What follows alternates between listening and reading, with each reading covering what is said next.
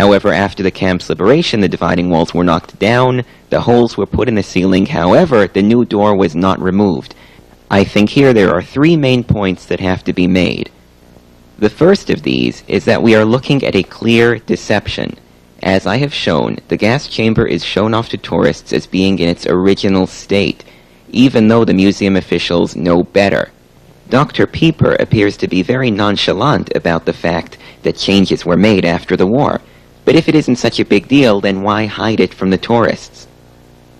And that's not all. In May of 1992, British historian David Irving was fined by a German court for telling a meeting in Munich exactly what you've just heard Dr. Piper tell you. In fact, Piper was even called as a defense witness, but the judge wouldn't allow him to testify, even though it might have cleared Irving. Once again, I'll say, if this is not such a big deal, why fine somebody for saying it? Our next point is the gas chamber is no longer valid as proof in its present state. It is not a proof of homicidal gassings unless it can be shown that, at some time during the war, this building had four holes in the ceiling and no dividing walls during the time the Germans were operating the camp. Which brings us to our final point. The reconstruction itself. With the information we now have, we can say that there are two different views of the gas chamber reconstruction. The first one, the official view, holds that the Soviets and Poles created a gas chamber in an air raid shelter that had been a gas chamber. The revisionist view holds that the Soviets and Poles created a gas chamber in an air raid shelter that had been an air raid shelter. So, how do we know which one is correct? Well, obviously, the burden of proof is on those who say that there was a gas chamber at one time in that building. Do they have any evidence at all to support that claim? In my tenure as a Holocaust revisionist, I'm sure if there was any, I'd have seen it. I can also add that those questionable four holes in the roof of the building are not detectable in any of the aerial photograph blow-ups that I've seen.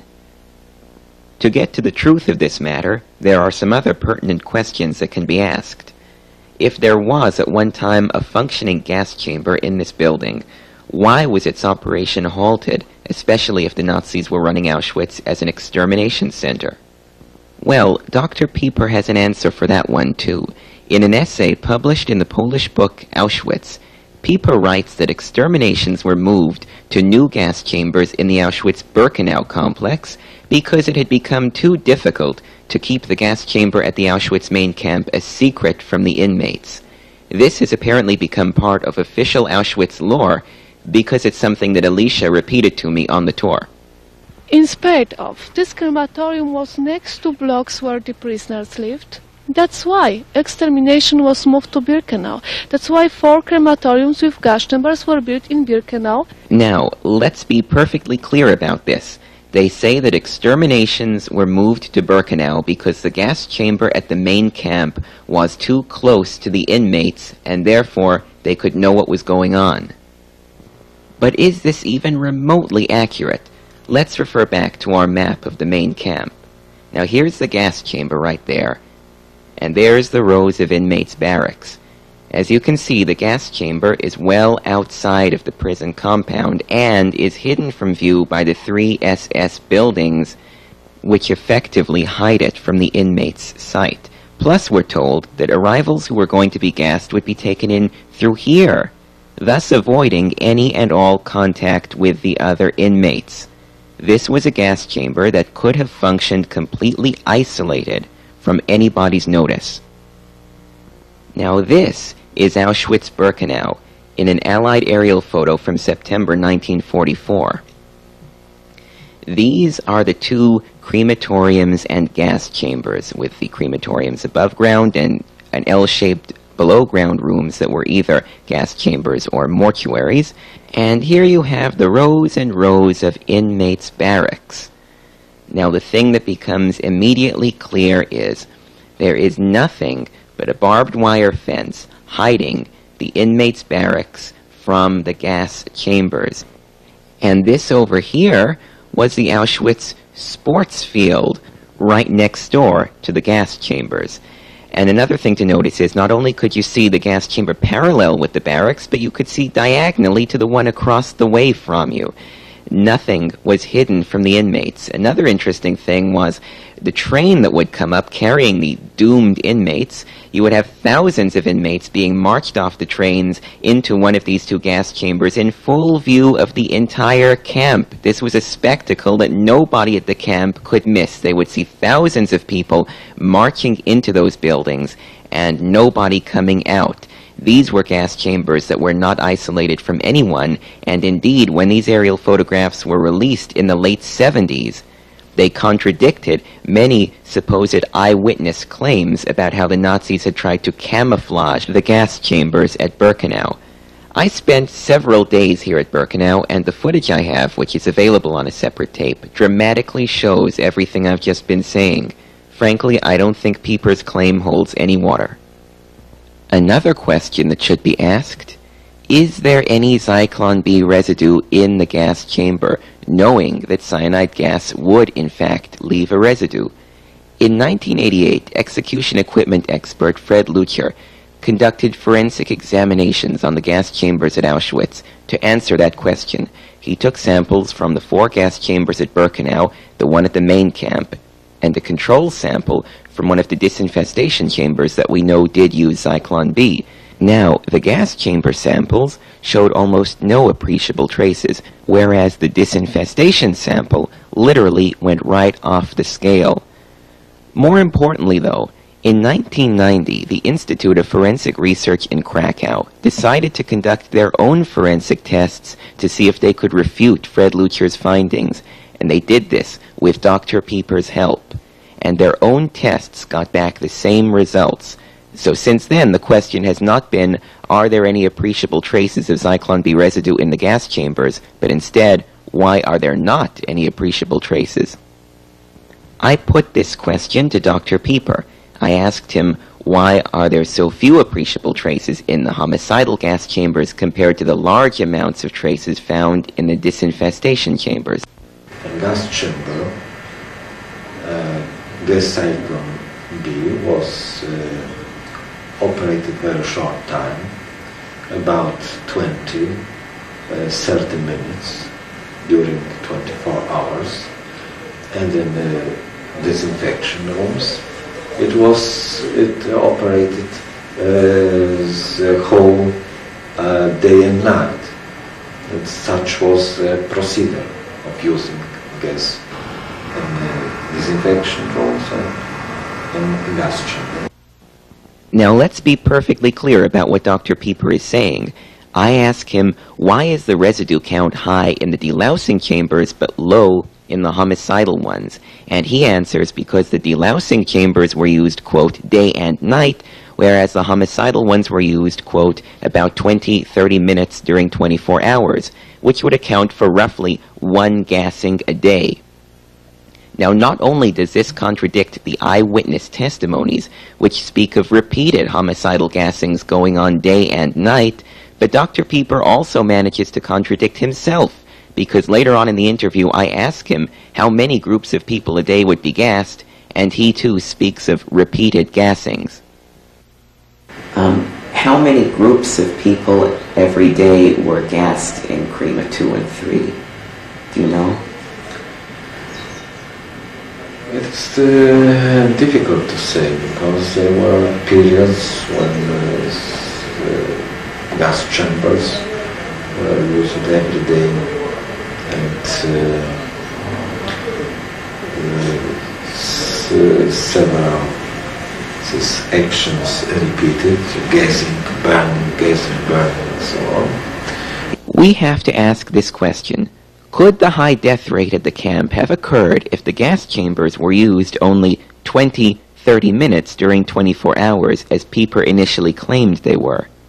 In a New York Times article about the aforementioned book by Jean-Claude Pressac, written to refute revisionists, New York Times writer Richard Bernstein writes that, according to Pressac, it would have been necessary for the extermination rooms to have been emptied of corpses and refilled with new victims every half hour or so, as would have been necessary for such a large number of victims.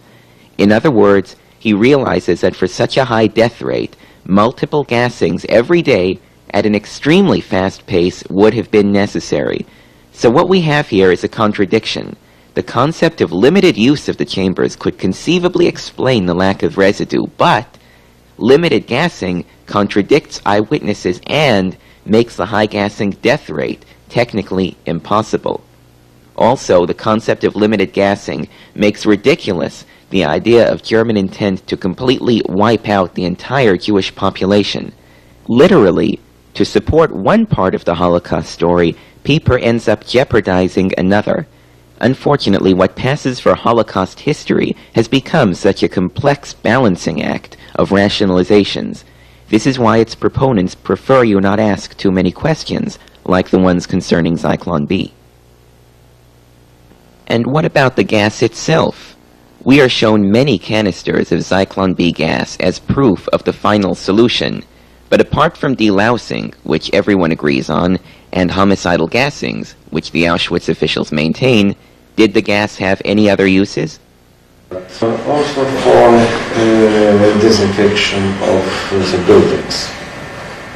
So there was such. Uh, Was it routine for the buildings to be disinfected? from time to time, such uh, actions were carried out to remove uh, lices. Now let's recap again. We now know that Zyklon B gas was used to delouse clothes, to disinfect buildings, and if you'll remember the calculations of Holocaust supporter Jean-Claude Pressac, over 95% was used for disinfection, with only 5% or less used for homicide. This seems like a great amount of effort on the part of the Germans to preserve the health of people who were meant to be exterminated. And I think at this point we can move on. We return now to our job of trying to decide between the two alternate views of the reconstructed gas chamber. Is it a fake or a faithful reconstruction? One very important question is this. Can we trust the Soviets to have faithfully reconstructed the gas chamber? Since there is no wartime proof of there ever having been four holes in the ceiling, or of any gas chamber usage, we literally have to take the Soviets and Poles at their word that they simply returned the four holes to where they had originally been and reconstructed, instead of fabricated, a gas chamber. If we're going to try to establish Soviet intent, we need to look at what precedent there is concerning Soviet truthfulness regarding the Holocaust story. Do the Soviets have a history of fabricating Holocaust evidence or using deception to support the concept? Well, as we've already shown, the Soviets quite brazenly exaggerated the figures of dead at Auschwitz by at least four times. But was this simply a well-intentioned error on their part? We are told in the Auschwitz guidebook, and also by other sources, that the reason it was so difficult to ascertain the number of victims at Auschwitz was because the Nazis had destroyed the appropriate records. This concept was also repeated to me by Dr. Piper. Um, who initially came up with the figure of 4 million people dying in Auschwitz? It was uh, estimating made by uh, Soviet uh, Commission for Investigating of Massacre in Auschwitz. And because of the fact that the Nazis destroyed the documents of the camp. But in fact, the Auschwitz camp death records were held by the Soviets, not released until 1989. These documents were not destroyed by the Nazis. I think we can assume that during all those years the Soviets were handing out their exaggerated death figures. They knew they had these books in their possession. We can also look at discredited charges made by the Soviets and supported by the other Allies at the Nuremberg trial. The Soviets claimed that there were steam chambers for killing inmates at the Treblinka camp in Poland. Now, of course, that claim has been quietly dropped.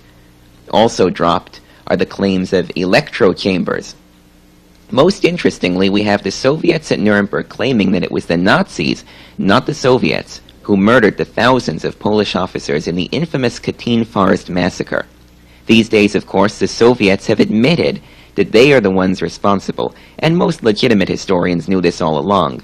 But at Nuremberg, the Soviets claimed that the Nazis bribed and threatened people to falsely blame the Soviets. The now discredited atrocity stories of Nazi-created shrunken heads and human skin lampshades were also exhibited as fact. And in an almost inconceivable charge, it was claimed that the Nazis exterminated Jews with an atomic bomb. Also presented as fact was the story that the Nazis made soap from the bodies of Jews. Let's examine this one a little more closely. Now, the Soviets actually submitted supposed Jewish soap at the Nuremberg trial, but today, Holocaust scholars like Raul Hilberg, Yehuda Bauer, and Deborah Lipstadt agree that these accusations are groundless. But let's be more specific here. Simon Wiesenthal, perhaps one of the most recognizable names in the Holocaust arena, wrote in 1946 in a series of articles for an Austrian Jewish paper about boxes of Jewish soap. On the boxes were the initials RIF, pure Jewish fat. These boxes were destined for the Waffen SS. The wrapping paper revealed with complete cynical objectivity that this soap was manufactured from Jewish bodies. The civilized world may not believe the joy with which the Nazis and their women in the general government thought of this soap. In each piece of soap they saw a Jew who had been magically put there and had thus been prevented from growing into a second Freud, Ehrlich, or Einstein. How very fiendish! It's not hard to imagine such devilish behavior after decades of seeing two-dimensional Nazi villains in movies and on TV. The soap story has also been immortalized in William Shirer's best-selling Rise and Fall of the Third Reich, as well as in countless other Holocaust articles, books, and even school textbooks. But can we speak with such certainty about this incredible atrocity? Nowadays, those designated as Holocaust experts are as firm as Wiesenthal and Shirer regarding the soap story, except that they say it isn't true. In 1981, professor of modern Jewish history and Holocaust expert Deborah Lipstadt wrote in a letter to the Los Angeles Times that the fact is the Nazis never used the bodies of Jews, or for that matter anyone else, for the production of soap. The soap rumor was prevalent both during and after the war. It may have had its origin in the cadaver factory atrocity story that came out of World War I. The soap rumor was thoroughly investigated after the war and proved to be untrue. Now that's pretty clear. And Shmuel Krakowski, director of archives at Israel's Yad Vashem Holocaust Center, confirmed in a Chicago Tribune article titled A Holocaust Belief Cleared Up that historians have concluded that soap was not made from human fat. Now I have a few reasonable questions. First, has anyone told Simon Wiesenthal that he's wrong? Secondly, if there was no soap made from Jews, then that means the Nuremberg soap and the testimony about human soap at Nuremberg is wrong. Third, Deborah Lipstadt speaks of a thorough investigation of the soap story, and Shmuel Krakowski speaks of historians having concluded that the soap story is wrong. By speaking of a thorough investigation and a consensus by historians, Lipstadt and Krakowski are able to drop the soap story while at the same time affirming their faith in the soundness of establishment Holocaust history. But is that faith appropriate?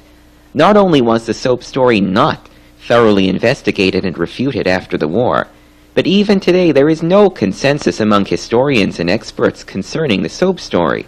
As recently as 1991, Village Voice columnist Nat Hentoff was still talking about having seen Jewish soap with his own eyes.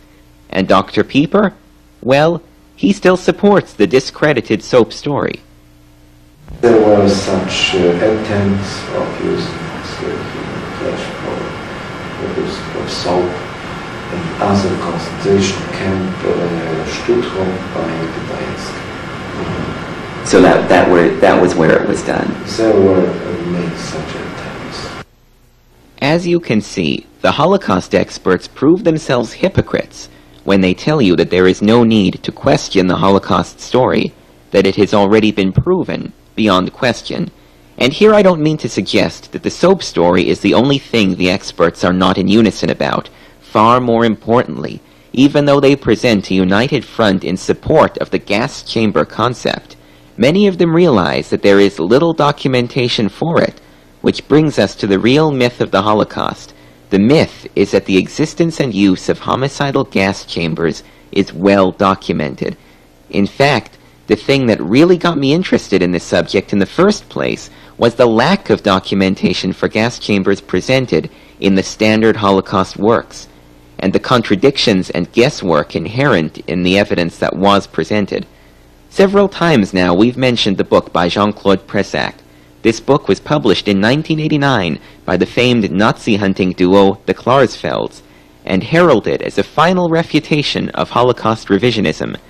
In his book, Pressac offers this damning condemnation of what has passed for Holocaust history among traditional historians. Pressac says that his book demonstrates the complete bankruptcy of the traditional history, a history based for the most part on testimonies, assembled according to the mood of the moment, truncated to fit an arbitrary truth, and sprinkled with a few German documents of uneven value and without any connection with one another. Also in 1989, Jewish Princeton professor and refugee from Hitler's Europe, Arno Mayer, wrote in his Holocaust book, Why Did the Heavens Not Darken? that sources for the study of the gas chambers are at once rare and unreliable. Mayer also wrote that more Jews died in Auschwitz of natural causes than by gassings or shootings, and his book angered other Holocaust experts who've called it everything from dangerous and ugly to a perversion of the Holocaust. My point is, when the experts tell you that there is no room for debate about the gas chamber story, they are hiding the fact that they debate each other about it frequently. Oftentimes, the reason for a reluctance to answer hard questions about the gas chambers comes from the fact that the experts secretly realize that the gas chambers are simply not well documented, and that much of the documentation we have has already been discredited. Indeed, the specter of fraudulent Holocaust evidence from the Soviets has reared its head in more current events, like the prosecution of Ukrainian-American John Demjanjuk, whose incredibly flawed war crimes conviction was based, in part, on faulty Soviet evidence. So, in answer to our question about precedent regarding Soviet trustworthiness, I think we've established that we can't really accept anything on faith, because evidence certified as real one year might be considered fake the next. Evidence you are told is genuine can, in fact, be a so-called reconstruction. And if the Holocaust experts themselves can't agree on what's real and what's not, then surely they prove themselves hypocrites when they insist that homicidal gassings cannot be questioned. However, lest I appear to be unfair, it should be added that our own army and propaganda department did not sit idly by and let the Soviets have all the atrocity propaganda fun. After the war, it was claimed at the Dachau camp that people were gassed. In fact, the army produced several propaganda films supporting that notion. Hanging in orderly rows were the clothes of prisoners who had been suffocated in a lethal gas chamber. They had been persuaded to remove their clothing under the pretext of taking a shower for which towels and soap were provided. Yet now it is no longer claimed that anyone ever died in a Dachau gas chamber. This is a clear case of wartime propaganda. It should also be added, in fairness, that it was the British who obtained, by torture, the confession of Rudolf Höss, commandant of Auschwitz, before turning him over to the Soviets and Poles. This has been confirmed in a book published in 1983 titled Legions of Death, which contains the recollections of British Sergeant Bernard Clarke, who brags about having tortured Höss to get a confession out of him and of threatening his family. Which brings us back to Auschwitz. It was here, behind the building we've talked so much about, the supposed gas chamber, that Höss was hanged for running an extermination camp. But can we say now that that was a just sentence, with the main evidence being a confession obtained by torture and a reconstructed air raid shelter? Perhaps you will answer that the sentence was still a just one, since Höss did run an internment camp where people did indeed die in high numbers from disease and malnutrition. Yet if you consider internment of citizens based on their race a crime worthy of hanging, then what should have been done with the American soldiers who ran our internment camps in the United States for Japanese Americans? And if you consider running a camp with such a high loss of life a crime punishable by death, what should have been done with General Eisenhower and his soldiers, who ran post-World War II prison camps where anywhere from several hundred thousand to over a million Germans died from disease and malnutrition, camps that prompted Lieutenant Ernest Fisher of the 101st Airborne Division and former senior historian of the United States Army to remark in the recent book Other Losses that starting in April 1945, the United States Army and the French Army casually annihilated about 1 million men, most of them in American camps. Eisenhower's hatred, passed through the lens of a compliant military bureaucracy, produced the horror of death camps unequaled by anything in American military history, an enormous war crime. Clearly, the only thing that separates Auschwitz from what the Allies did is the concept of exterminations, of genocide, of homicidal gas chambers. If you remove the exterminations from the Auschwitz equation, you are left with a tragedy, yes, but not a unique tragedy. A war crime that was duplicated by the Allies during World War II. So our question regarding the authenticity of the Auschwitz main camp gas chamber takes on an added importance. Was it a real gas chamber, or a simple air raid shelter redone to look like one? And if we haven't reached a definite answer to that question in this short video, at least, hopefully, I've shown that it is a legitimate question to ask. And although there might not be any easy answers, one thing is for certain. This issue is far from over.